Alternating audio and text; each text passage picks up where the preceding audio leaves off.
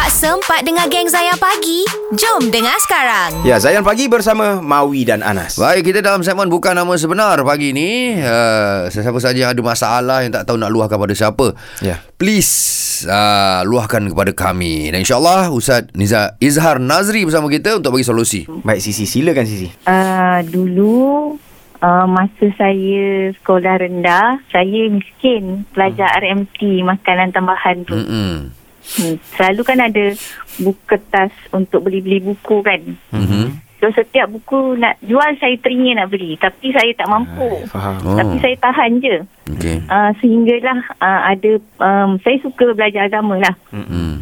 Uh, so lepas tu ada uh, jual-jual Quran, uh, buku solat, doa-doa. Ha, ha. Cakap dengan mak, mak mampu bagi RM25 je. Mm-hmm. So beli Quran.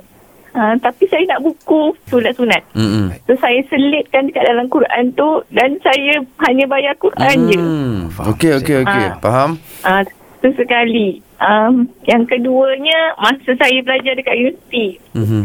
saya hanya boleh makan uh, sekali je nasi seminggu. Mm-hmm.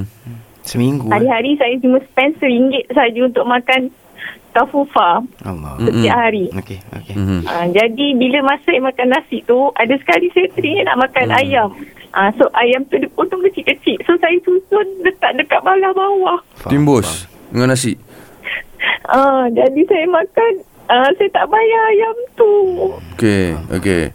So, sekarang saya nak haram. Saya tak tahu macam mana nak buat. Sekarang saya dah tua. Saya tak dah buat macam-macam. Saya tak tahu macam mana nak yang perkara saya curi tu. Mm-mm.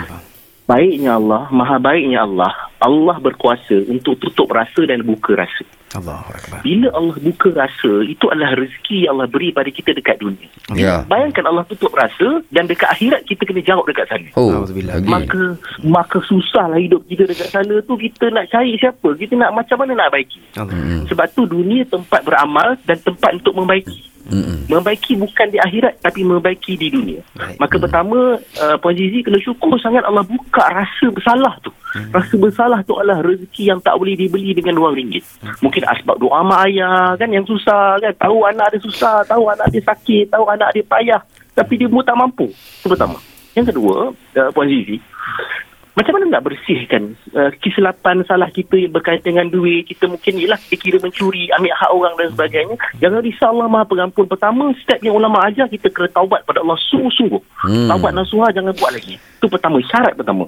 Dan syarat kedua agama ni bukan agama yang menghukum sampai kita tak ada jalan keluar. Agama menunjukkan pada kita selepas bertaubat maka kita kena kembalikan hak balik. Maka apa cara kita boleh buat? Contohlah waktu sekolah tu kita buat tu kat sekolah. Kan maka kita boleh untuk kembalikan balik berapa yang kita ada hari ini apa yang kita dah ambil dulu kita bagi pada sekolah balik walaupun sekolah tu alamak catering uh, tat- ataupun tender tu dah, Dah dah, tukar ha. contoh kan Mm-mm. uh, uh, dah, dah tukar sebagainya so kita dah, tak dapat nak contact Hmm. jadi apa yang kita boleh buat? Contoh orang yang kita dah ambil hak itu orang tu dah tak ada dah kita tak boleh nak hubungi. Hmm. Maka jangan risau sangat-sangat sebab agama meletakkan cara kita buat sedekah Hmm. dan niatkan untuk Ke atas. orang tersebut, Faham. pihak tersebut. Ya Faham. Allah, aku sedekah ni aku niatkan pahala ni untuk sekian sekian sekian. Allahu Akbar. Ha, maka insya-Allah moga-moga dengan cara begitu dapat membersihkan kita punya dosa, kesilapan kita Amin. Amin. dan juga boleh menyumbang pahala dan hadiah pada orang yang kita ambil hak tu. Masya Jangan risau pun jangan risau. Allah pasti ada jalan keluar dan Allah tahu.